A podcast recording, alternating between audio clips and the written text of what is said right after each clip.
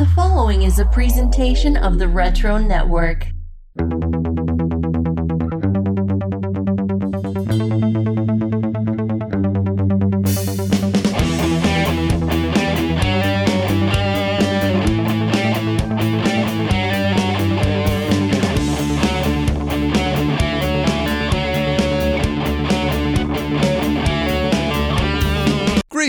Geeks, and welcome to another edition of Wizards Half. This is mini episode 73.5. These are the episodes where we get into all the nitty gritty details we didn't have time for on the main episodes. Now, I hope that you had a fun time with Ray Stacanus from Who Would Win and Knowing Is Half the Podcast joining us. Man, I knew he was going to have some opinions. That's what I count on the most from our guests, and he certainly made them known. Now, here's the thing maybe you were able to put the puzzle pieces together, but this was kind of a shock to me. So, the week the episode came out, I listened to the new episode of Knowing is Half the Podcast. And originally, we were trying to get Ray, his co host Chan, and Gina to all join us. But just because of work commitments, they weren't able to hop on. But Chan calls out Ray in their episode, saying specifically, This from a guy who never read an issue of Wizard magazine in his life.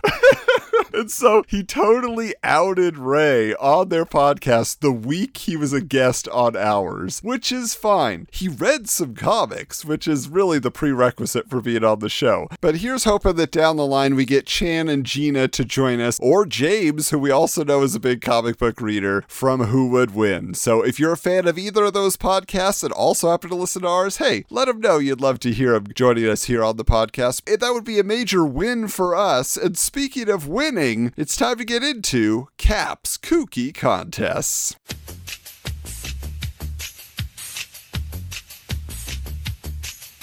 All right, now our first one here, you know, all throughout the month of April, we were talking the Spawn movie, whether it was our Spawn movie merchandise special, whether it was on 90s Super Cinema as part of our Heroes in Motion Patreon tier, which was a great conversation between Michael, Pete, and myself. But wouldn't you know it, the first contest in this issue is the Spawn Mega Movie Giveaway. It says New Line Cinema's Spawn movie will be burning up the silver screen this summer. In order to celebrate the movie madness, New Line Cinema Cinema, Todd McFarlane Productions, and Immortal Records have joined forces to create this ultimate Spawn movie giveaway. This contest is determined by random entry Spawnoids, and that means everyone has an equal chance of winning. So fill out your entry form and mail it in quickly to win these fantastic Spawn movie prizes. Grand prize one lucky winner will receive an official and authentic prop from the New Line Cinema movie, the Spawn Shovel. Plus, he'll win a complete set of Spawn movie action figures. That's six figures from McFarlane Toys, a Spawn movie soundtrack from Immortal Records, and a Spawn movie one sheet poster. First prize 50 lucky winners will each receive a Cooler Than Beans Spawn soundtrack from Immortal Records. So it does say here Spawn the album featuring duets by Filter and Crystal Method, Korn and the Dust Brothers, Marilyn Manson and Sneaker Pimps, Henry Rollins and Goldie, and more. And finally, second prize 100 lucky winners will each receive a Spawn movie one sheet poster. This is kind of cool because this shovel, if you recall, when Spawn goes to the graveyard, he doesn't really believe what the clown is telling him, right? That he actually died. He makes a shovel materialize that is made out of like a leg bone, I guess, is what it looks like. Femur and knee joint and all that stuff together. And then, uh, you know, it's kind of strapped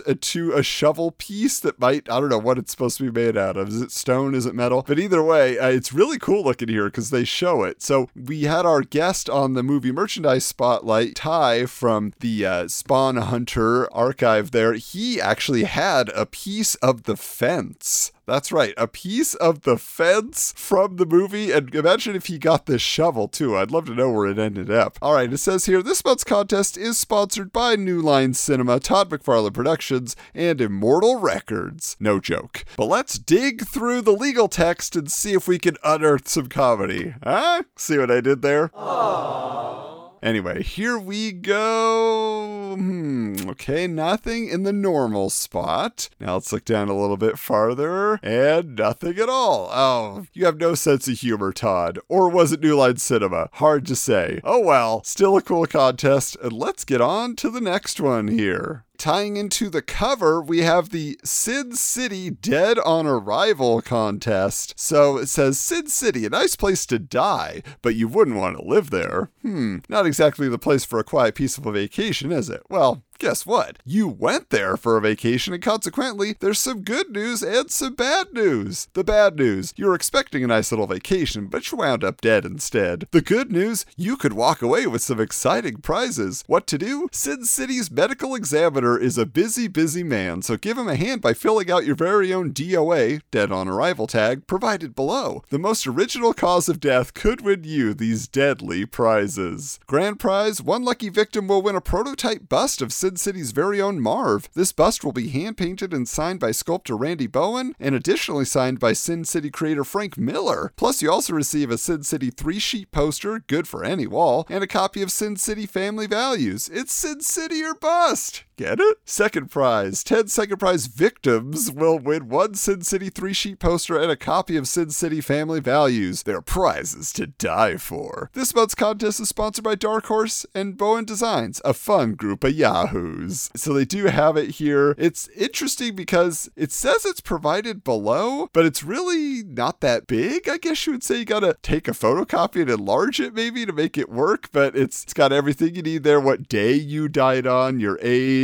the street address where your body was found, whether it was, you know, morning or night, cause of death, and then who the presiding coroner was. So that's another interesting thing. Do you get to choose who the coroner is in your case of death? I don't know. Now let's get into the sinful legalese. And luckily, we do have a joke here. Frank Miller, despite what he had to say about Wizard later on, did have a sense of humor, apparently. So, contest is open to anyone except employees of Wizard Press, Dark Horse, their immediate families, and whoever brought Elektra back to life. Ooh, Frank Miller must think you're Mr. Poopy Pants.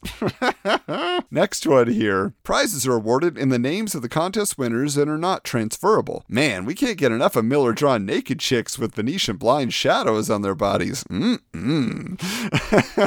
now, the funny thing is about our next contest here, it actually somewhat plays into a similar theme because the Choose Resurrection Man's Next Power contest is coming at you from DC Comics. If you've been listening to the podcast, you know how much I love Resurrection Man. In fact, I've been trying to get Michael to read Resurrection Man for quite a while. He's been very busy. Hopefully, we could get around to doing a review on a mini episode. I know he read the first issue, but I want him to get like the first five in because that's the main story. And I totally forgot that this contest existed, or I would have entered it back in the day. Here's what it says DC's Resurrection Man has to have the coolest superpower on Earth going for him. Every time the guy dies, which is quite a bit, believe us. He's reborn with a brand new power. Kind of makes it a wee bit difficult for those villains to beat him, huh? Here's how this contest works. We want you to come up with the coolest superpower that Resurrection Man could possess. Super strength, fire breath, the ability to turn water into mellow yellow, whatever. The most creative of all superpowers will win the grand prize. One lucky reader will win an original Butch Geist drawing showing Resurrection Man using the power that the winner has chosen. Plus, he'll also walk away with an autographed original story script signed by Dan Abnett and Andy Lanning, and an autographed copy of Resurrection Man number one signed by Abnett, Lanning, and Geist. Resurrect me, baby! First prize, five other lucky readers will win an autographed original story script signed by Abnett and Lanning, and an autographed copy of Resurrection Man number one signed by Abnett, Lanning, and Geist. Not too shabby. Second prize, 10 other schlubs will receive an autographed copy of Resurrection Man number one signed by Abnett, Lanning, and Geist. Man, I would have been happy to win any of those. I still want to meet those guys someday to say, I love so much what you did. Can we bring it back, but not the way you did in the new 52? I still think it would make a great HBO Max series. You might be wondering what power I would choose. Well, if I was Mitch Shelley being reborn, given the gift of being able to edit a podcast in a snap, which is to say, take out the ums, ahs, the uh, turns of phrase that don't quite work out the way you plan them. You know, I do a lot of editing on the podcast, which is why joining our Patreon is quite unique because you really get a new perspective on the show. We streamline it for all you main feed listeners out there. All right, but let's get into the born again lawyer's legal text here. It says contest is open to anyone except employees of Wizard Press, DC Comics, their immediate families, and Shirley MacLaine. You nuts, lady.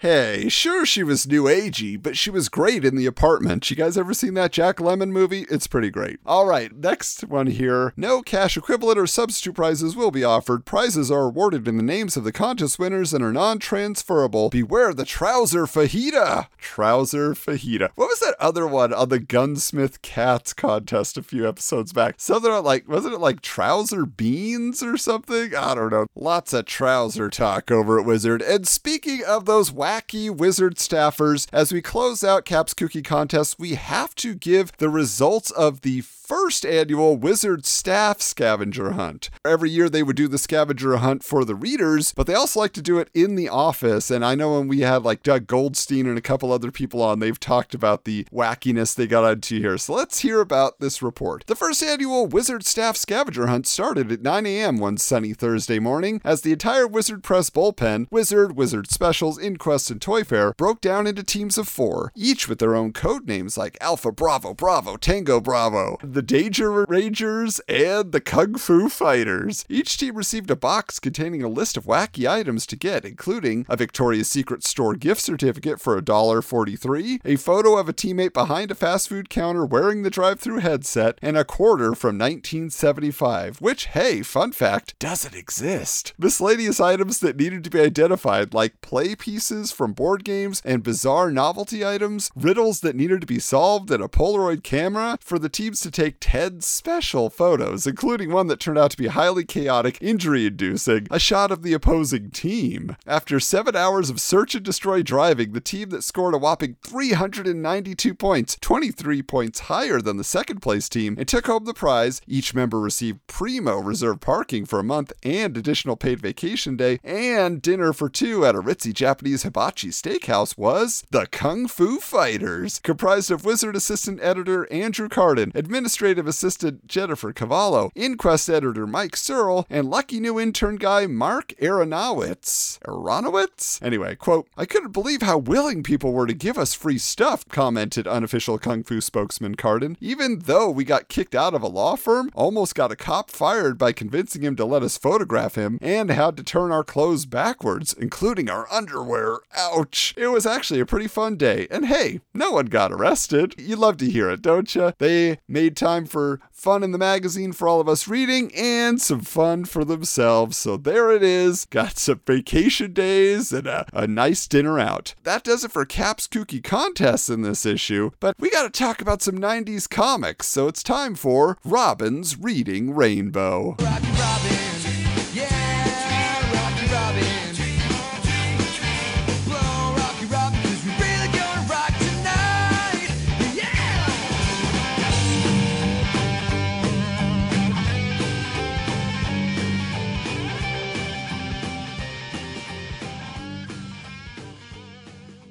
So here's the deal. We sparked a bit of controversy uh, with our last episode when we were talking about the article spotlighting Box Office Poison. Box Office Poison, this indie black and white comic book touted as real world comics by a guy named Alex Robinson. And the Wizard staff seemed to love this. In fact, it was something that after we posted about it, people came out in droves saying, This is a great series. My comic book shop guy recommended it to me. I loved it back then. I read it every year. Or I checked up on it 20 years later, it's still great. Andrew Kardon, former Wizard staffer, even said he considers it like top five indie comic books of all time. And it's one of those things where Ray and I were a little rough on this, okay? Yes, we hadn't heard of it. Somebody called me out and said, just because you never heard of it doesn't mean it's not good. Well, that wasn't our point. What our point was how Wizard was choosing to represent it because they're trying to tell us that there's just all these, like, you know, long long love scenes with full nudity. It's about, you know, these guys who are, you know, want to be this and want to be that, and they're frustrated in life. It didn't appeal to me. So, with everybody telling me how great it was, I said, okay, I'm going to go find it. It's on Comixology. I'm going to read it. So I start reading it, and it's what I expected. It's a story about 20 somethings in New York just living their lives, going to work, getting a new apartment, meeting girls to date. I mean, what is this?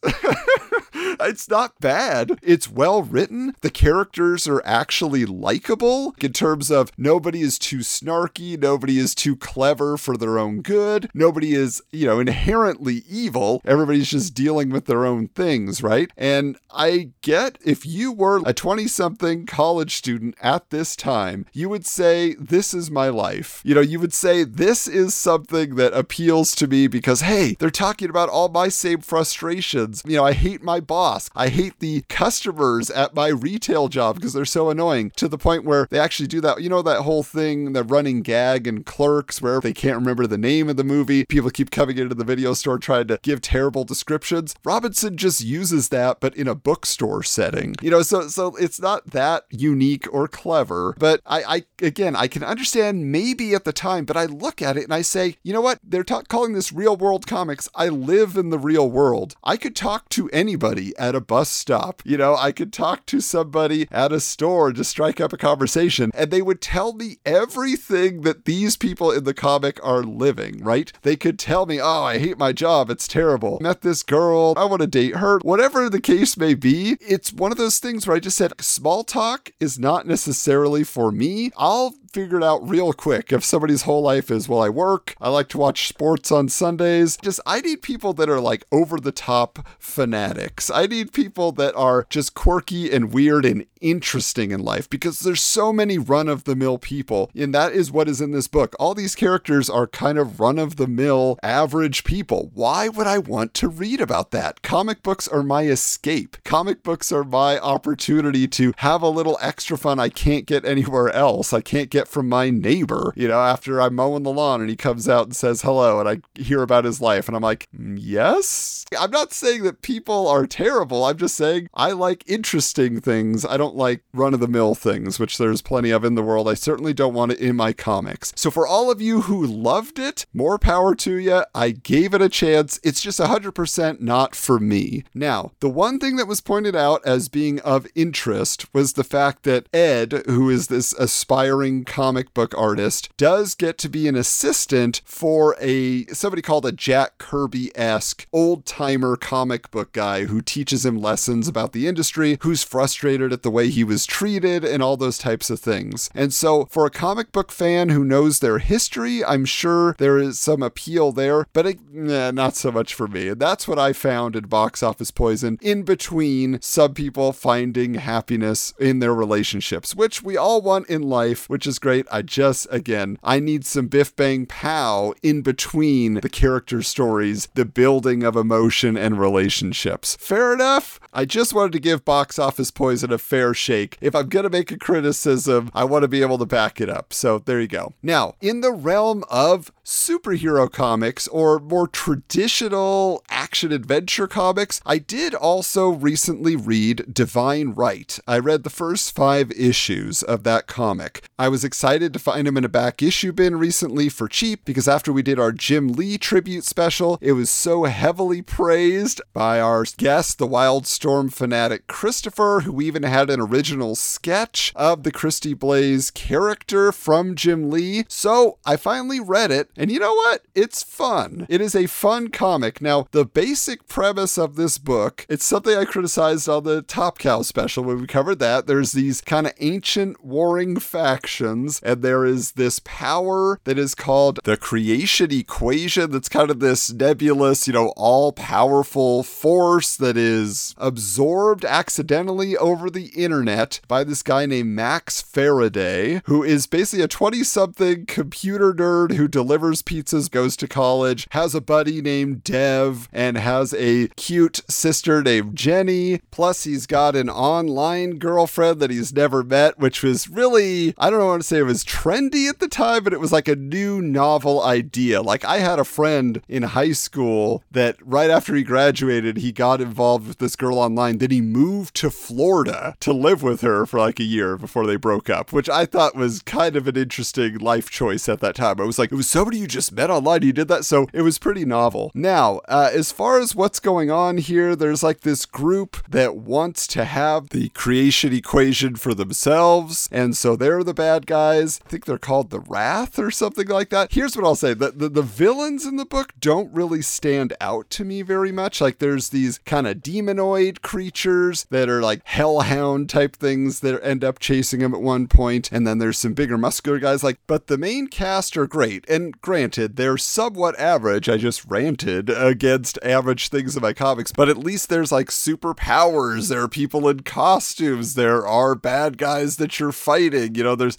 something fantastical and out of the ordinary going on. What got my attention here that was a little bit of a subversion of the trope I felt was the relationship that Max has with his sister Jenny. What do you normally get in comics? Everybody wanted to be snarky or, you know, making quips like Spider Man and they're all jokey. Now, Dev and Max do have some banter back and forth, but with Jenny, they say that their parents died and Jenny raised him. So he actually loves her. She loves him. They're really nice to each other. They trust each other. It's that kind of thing. Dev has the hots for Jenny, of course. Plus, she's ex National Guard, so she actually has some military training to go there. Then added to the mix is Christy Blaze, you know, a tough as nails, military, mercenary, whatever she is. But she really reminds me of Ballistic from the Top Cow comics, like the one character that I thought was cool. So I definitely see the appeal there. But yeah, basically a Sarah Connor from Terminator 2 type who is being chased by these demons. She's mortally wounded and dies. Then she is resurrected by this group called the Fallen, who are like, I don't know if they're the Fallen because they're like dead heroes, but they are part of this energy that's involved in the creation equation. There's this one guy, he's like big and buff, and he's got a winged helmet. He's kind of like this, you know, warrior. And then there's this other gal. Again, the names didn't jump out to me here, but she kind of looks like an early Psylocke, like before she became the ninja version, but she's all in green. They resurrect her, which is kind of a cool scene, and then she is tasked with protecting Max. So, Max himself is kind of bland. You know, he's just, his main thing is, hey, I'm a nice guy and I have an online girlfriend and I deliver pizzas because I'm not very ambitious, even though I'm super smart. He delivers, by the way, for a company called Fat Boy Pizza, which is spelled P H A T, and he wears this like raver cat in the hat style like top hat thing. That's like the official uniform. It's really strange.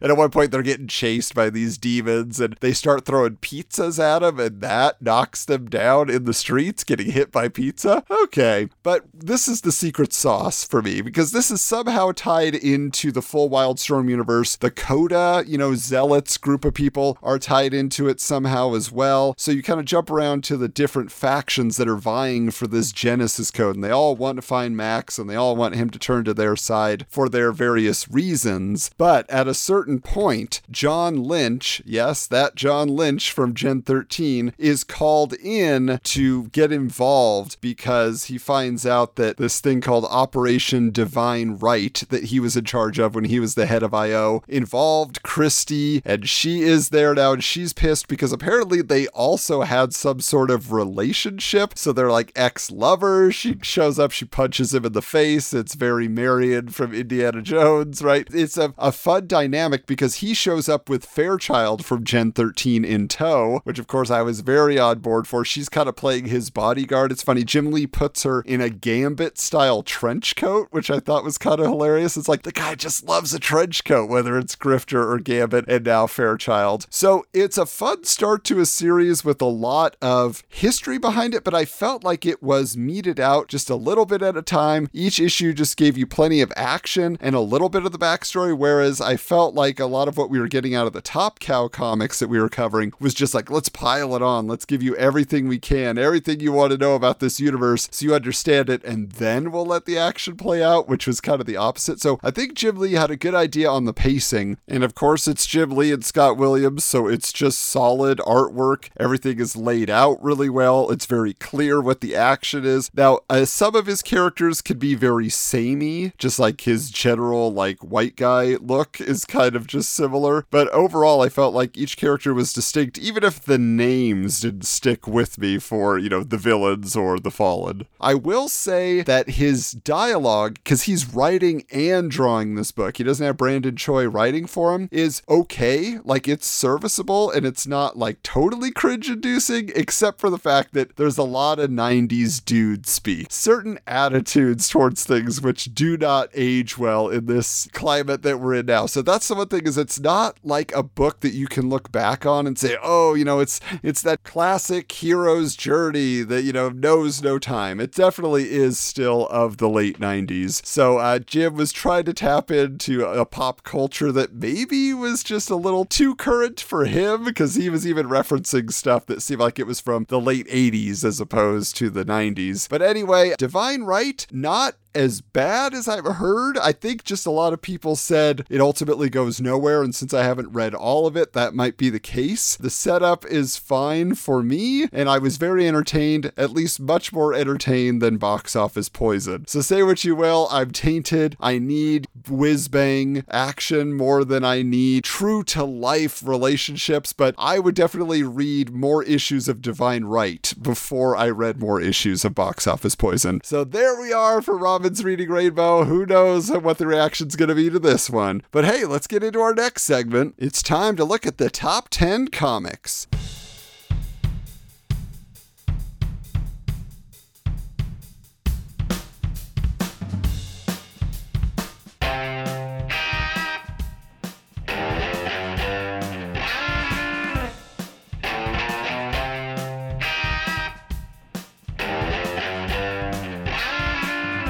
All right, so these are the top 10 comics according to Wizard Magazine for July 1997. So they start out with JLA number one. DC's new JLA series is pretty good in darn near all respects, save one the title. It ain't called Justice League of America anymore, it's just plain old JLA. And there's no explanation as to what JLA means, except on the occasional cover, but who looks at that? Heck, those letters could stand for anything Jello lobbyists on acid, jumping leapfrogs in action, jolly lepers of Armenia? Guess they figure all them long Long John types on the cover will let people know that it's a superhero book, and a plenty swell one at that. And with a high powered lineup that includes Superman, Batman, and Aquaman, they could call it crap on a stick and it would still sell. number two is The Darkness, number one. About the only thing in America more popular than The Darkness these days is fast food. And the only reason that food rates ahead of The Darkness is that people realize they'll die if they don't eat. Hey, speaking of death, that's what our title character, Mr. Jackie Estacado, specializes in. You see, he started out as a mob enforcer now that he's down with the darkness power, he can summon up little demon guys to fold, spindle, and mutilate whoever he wants, whenever he wants. This little shtick has proven so popular that all three cover versions of The Darkness Number 1 are selling better than plaid pants at a golf show. And it says that last month it was ranked number 4. Number three is Witchblade number one, and then there's Witchblade. According to our latest poll results, the only thing more popular than Witchblade today are the darkness, food, and a nice pair of warm socks when they just come fresh from the dryer. Fans dig the detailed Michael Turner artwork, the heroism of the main character, Sarah Pezzini, and especially the weird relationships that exist between the Witchblade itself and the Darkness Force. And since Witchblade and the Darkness will be crossing over this fall, we'll probably learn a bit more about that interesting relationship. So it's down one, it was number two the previous month. All right, number four is Darkchild number one. Yeah, it's Darkchild number one here yet again, but at least this time you're seeing a new cover. Why? Well, Darkchild number one came with five different covers, so it makes sense that we change things up and show you something new. Also, Darkchild creator Randy Queen himself offered to dance the Schmegahimi dance. Schmegana Schmegahimi Dance the Schmegenheimi dance naked through the halls of our office if we showed a different cover. Now, we're not sure what the Schmegenheimi dance is, but it sure sounds cool. We'll have pictures next month. And I will tell you that they do. Uh, it is something on their report from the Chicago Comic Con. So that'll be something to look forward to. What is the Schmegenheimie dance from Randy Queen? All right, number five is Body Bags, number one by Jason Pearson. The main characters in Body Bags are named, no kidding, Panda and Clown Face. Aw, ain't that cute? Little old panda, funny little clown Well, not exactly. This book appears on the list for two reasons. First, no one ordered it in any kind of quantity, so we think there's maybe somewhere around 53 copies floating around. Second, Panda and Clown Face are the kind of hyper-violent characters in the kind of hyper-violent story that appeals to, uh, hyper violent readers, we guess. This title took everyone by surprise. Last month it was number 9, now it's number 5. I will say this about body bags. It definitely stood out to me on the shelf uh, when I was shopping for comics in 1997, but the reason was when I saw the clown face, I had literally just the year before been sketching around a character with that same design. Big bulky dude with guns and a knife with a smiley face mask on. And I don't know, there seems like that maybe is a common thing to do, just the juxtaposition of the violence and the smiley face. But when I saw it, I was like, they ripped off my idea. So I did not buy it out of spite.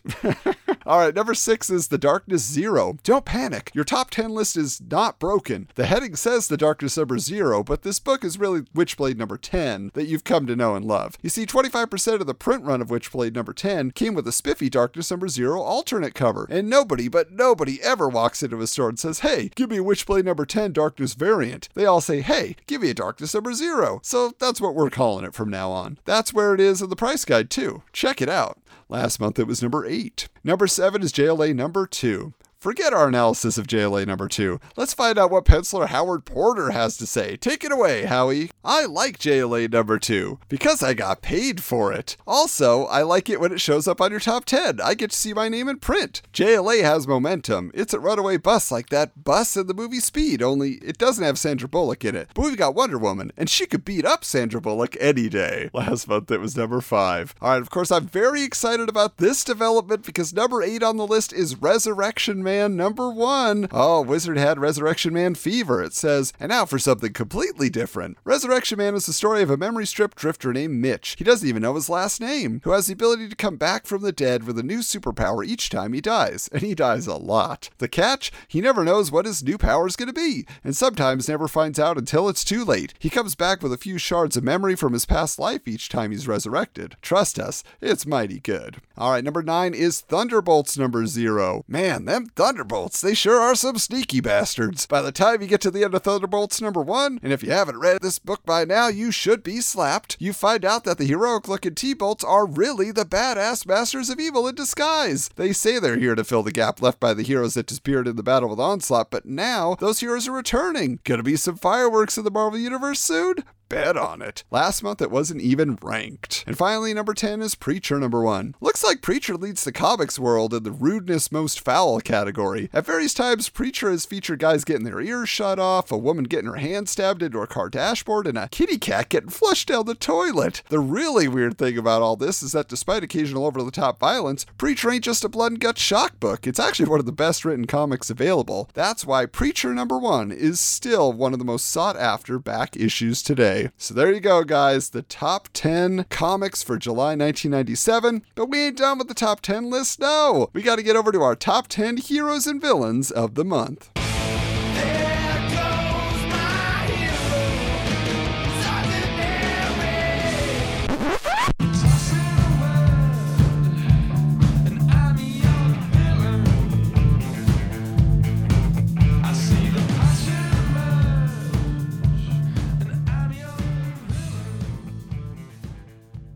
First up here is Spawn. Once upon a time, Spawny Guy was just a little old comic character. Yeah, he was adored by four color fanboys everywhere, but that was it. Then along comes TV and movies, all of a sudden Spawn's an overnight media sensation. Kind of like Jim Carrey, but with hamburger meat for a head. Say what you will about the HBO animated series. Maybe you like it, maybe you don't. Think what you will about the movie. Maybe you think it's great, maybe you think it's a big pile of horsey hooey.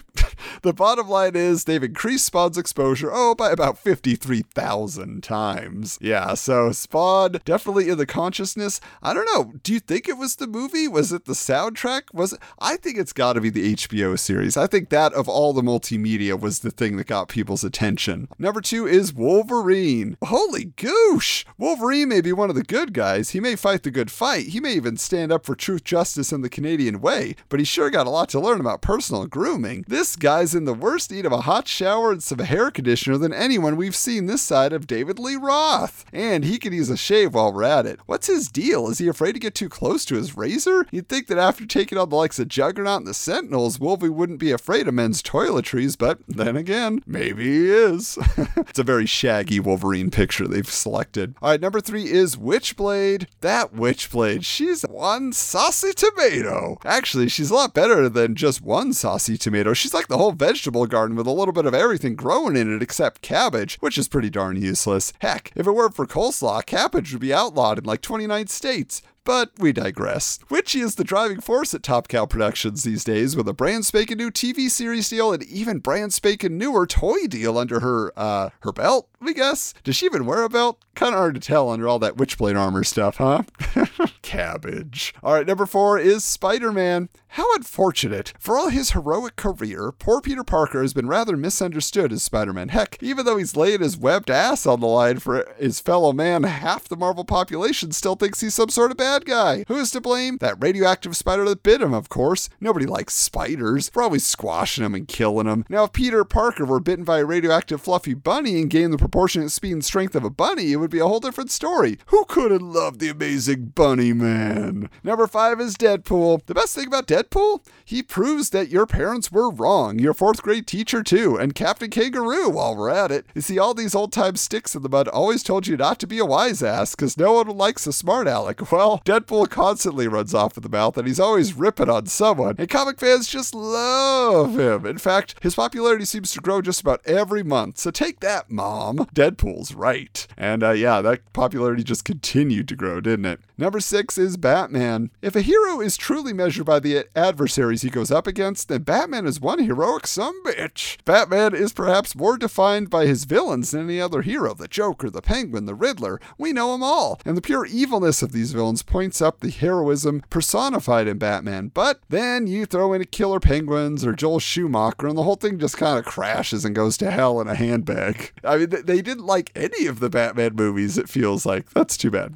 Number seven, the darkness. If Witchblade is the vegetable garden of Top Cow, then darkness is the meat and potatoes. Yeah, Jackie Estacado a real man's man, rough and tumble, I kill guys for a living hombre. Not the kind of fella you'd want to meet in a dark alley, or a brightly lit alley for that matter, but he does combine with Witchblade, which he will this fall the darkness and Witchblade as they cross over, to make a formidable one-two punch for the cow. Do people call Top Cow the cow? Oh man, I gotta pick up the latest books from the cow. Number eight is Preacher. Jesse Custer's got the life. We've already told you he's got the sweetest girlfriend and a drunk Irish vampire best friend, but we haven't mentioned the best part. He's in tight with John Wayne, the Duke himself. Yeah, the Duke might be dead, but that never stops him from dropping in on Jesse with a word of advice. Now, that's the kind of sidekick we like. Beats the hell out of tossing around some snot-nosed little punk named Bucky.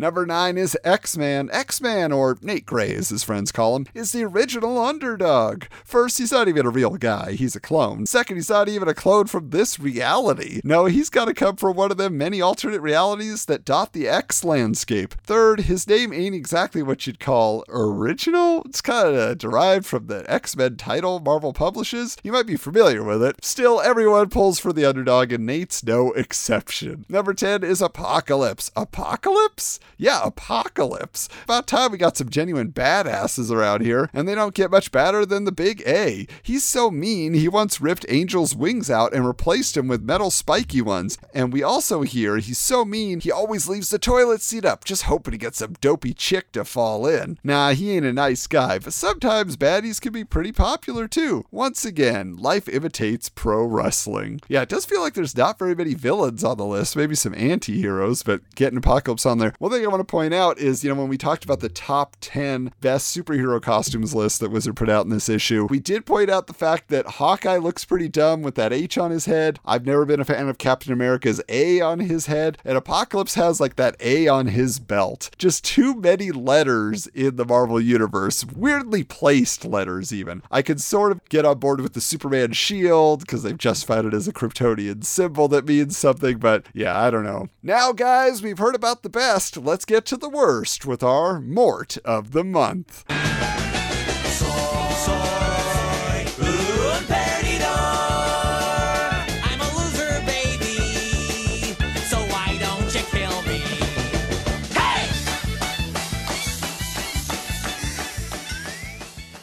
All right, this month it's Crazy Quilt.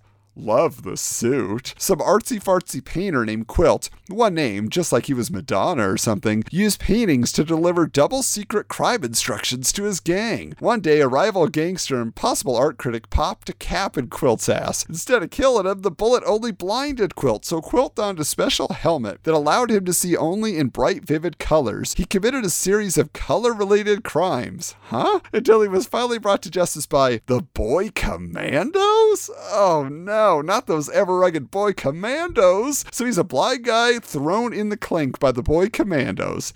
Instant morthood. so there's only two spaces left on the Morto meter for Crazy Quilt. So Crazy Quilt is one of those moments in my early comic book reading career where I realized comics could be lame because my friend had a Batman comic where Crazy Quilt was attacking Jason Todd as Robin on the cover, and I was kind of interested in the Jason Todd idea. But then I saw him getting strangled by Crazy Quilt, and I was just like, why does this character exist? Everything Wizard is saying here, I'm just like, this doesn't make any sense. He's blind, and then he has the crazy outfit because he doesn't know better. Like, I, I don't understand like what the relation was. Anyway, Crazy Quilt is definitely a DC villain that has always stuck out to me. All right, let's get to one more segment before we get out of here. That's right, it's time for a casting call.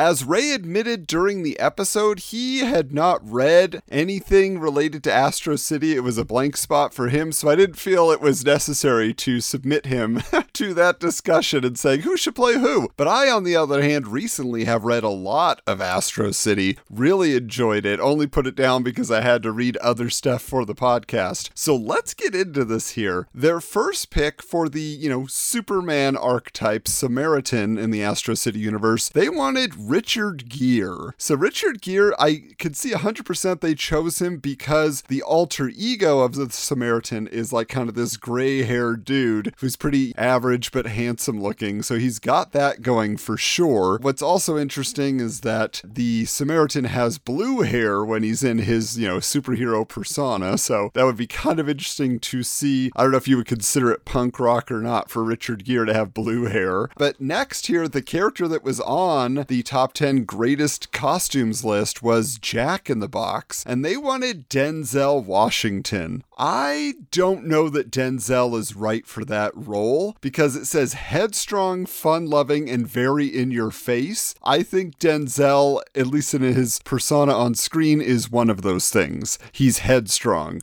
I don't know that I consider him fun loving or very, I mean, in your face and that he gets dramatically intense, but eh, I don't know. I, I don't think he would be my pick for Jack in the Box. Truth be told, at this time, I feel like, well, ah, but he doesn't have the smarts. I was going to say Will Smith because he's got the fun loving and in your face, but then he doesn't have like the intelligence that needs to be conveyed by the Jack of the Box character. Hmm. Oh, you know who it is who would actually be perfect? And he's actually the character I have in my mind uh, when I'm reading Astro City is Joe Morton. Joe Morton from Terminator 2 and a million other movies. Joe Morton is the guy. I mean, he already played the super smart kind of inventor scientist guy in Terminator 2. So yeah, I, I would have to go with that. All right, next up on the list here, though, for their Wonder Woman archetype, they have Winged Victory, and they're choosing Julianne Moore. Now, in this picture, she is unrecognizable unrecognizable. That doesn't look like Julianne Moore at all to me, but I 100% think that she would be pretty great in this role because Julianne Moore is awesome all the time. But when I really look at it, I kind of feel like somebody in the vein of Lucy Lawless, who was playing Xena Warrior Princess, was playing this warrior, but could also play like kind of the sensitive fun side because she also has an alter ego, but she like kind of got rid of it. She uses it, but she feels more comfortable as Winged Victory, as uh, is shown in one of these these uh, very cool issues where she and Samaritan go on a date. So I don't know, probably Lucy Lawless for me. Uh, now, Crackerjack uh, is kind of fun, cheesy, cocky, and loved by millions. They want David Hasselhoff, and yes, I mean David Hasselhoff at this time we've been talking about it a lot is playing Nick Fury in the Fox TV movie, but I see him way more in this fade where you're just not going to take him seriously. Fine, let that be a strength of the performance. Next for the Confessor, which is you know this dark like vampire priest style character, they want Everett McGill, who is the villain in Under Siege 2, uh, which just fun fact, I prefer Under Siege 2 to the original. It's so wild and crazy. Now, I, for some reason in my mind, it, it seems it was his stock in trade at this moment in time, but somebody like Malcolm McDowell, maybe it's just because he was so famous for his white hair at that point, it felt like he would be a good fit. Uh, but for Altar Boy, the sidekick of the Confessor, they want Christopher Daniel Barnes, aka Spider Man on Spider Man the Animated Series, and Greg Brady from the Brady Bunch movie. I think that's awesome. I would have loved to see him do more live action stuff. I feel like we missed out on him there. Now, for Dr. Augustus Furst, part of the First family, so that's who they've moved into uh, casting here, the Fantastic Four archetypes, uh, they want Dean Jones, who you might recall from all like the 60s Disney films, but also he was the evil veterinarian in Beethoven. So yeah, I think he would be awesome, you know, because he's supposed to be just the all American guy, goofy guy, especially the throwback to the 60s is awesome. For Astra, they wanted Kirsten Dunst. And yes, a young girl who is wise beyond her years, that's Kirsten Dunst at that moment in time for sure. For Natalie Furst, who is the mother, they want Renee Russo, who was that kind of sexy maternal figure, right? Which is what the Sue Storm stand in should be. So again, I think that works out just fine. Nick Furst, they want Tony Goldwyn because they say he's got to switch from villain to hero and he's Natalie's twin brother. So I kind of like that because we know in Ghost he was a, a, super bad guy. Quarrel, who is, she's a legacy hero as I remember, like she takes over from her dad's persona, if I'm remembering correct. They want Winona Ryder. And yeah, I, I think Winona Ryder would be very fun. If not Winona Ryder, just because of the style of the outfit and what she would soon be doing in The Matrix. Carrie Ann Moss was young enough at that time that I think she could have come in with some attitude uh, and made it work. For Julius Furst, who is like the, he was kind of the tough guy, I guess you would say. They want Ed Asner, sure. Now, for Mr. Bridwell, which is not a character I remember, it, he's some sort of like informant, I guess. I don't, I don't know. He's not ringing a bell to me, but they want Eli Wallach, who they say was in The Godfather Part 3. Okay, fine. That's a weird one to go out on when there's so many other characters. Like, I would have cast Steeljack before this guy at the end here. And because uh, you going back to the terminator 2 thing you could totally use that technology and especially by 1997 it was six years old but to have him be totally metallic like that as far as an actor to play steeljack it's weird to me and he wasn't as young as he used to be because when i look at him i'm like well george kennedy. But i'm thinking like george kennedy in cool hand luke not george kennedy in the naked gun movies. So who else is a guy who's kind of older but built at that moment in time. Uh, I don't know. Maybe you have a suggestion for me. But hey, there you go. That's the Wizard casting call for Astro City. We'd love to get your take, those of you who are fans out there, who you want to play who. But that does it for this edition of Wizards Half. Thank you so much for joining me. This has been a lot of fun, a good episode. We're so glad to be kind of getting back into the saddle again. Speaking of which, Michael was supposed to be on episode 73. Something came up, but we have already recorded episode 74, and we have a great reunion, guys. Uh, we lots of laughs, lots of fun, some exciting just news and discussion points in that issue. So definitely look forward to that next week. Of course, if you want all the latest news, you know where to find us on Twitter at Wizards Comics, on Instagram at Wizards underscore comics. Are you subscribed to the YouTube channel? You don't want to miss all the content that we have over there for you. Do you want to take it to the next level? Do you want to really get inside the world of Wizards, the podcast guide to comics? Head on over to patreon.com forward slash slash wizards comics, where you get a full scan of the issues we are going to be talking about. You get advanced copies of the episodes uncut, unfiltered, with tons of extra conversation. We definitely streamline these episodes, as I've mentioned, so that's a great place to get more for your buck. Hey, it's $5 a month. There's so many perks, lots of exclusive content as well over there. Of course, we also have our Heroes in Motion tier, where for just $2 more a month, you are able to get a bonus podcast, our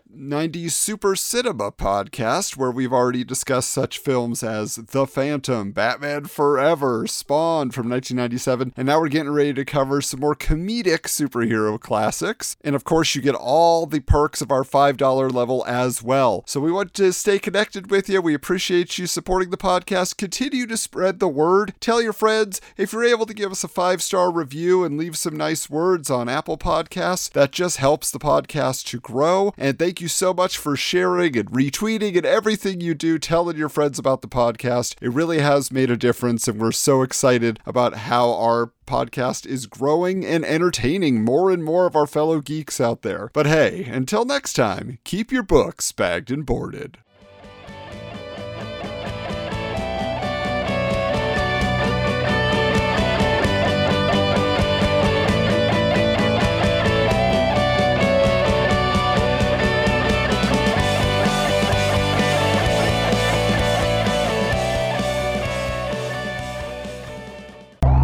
Has been a presentation of the Retro Network.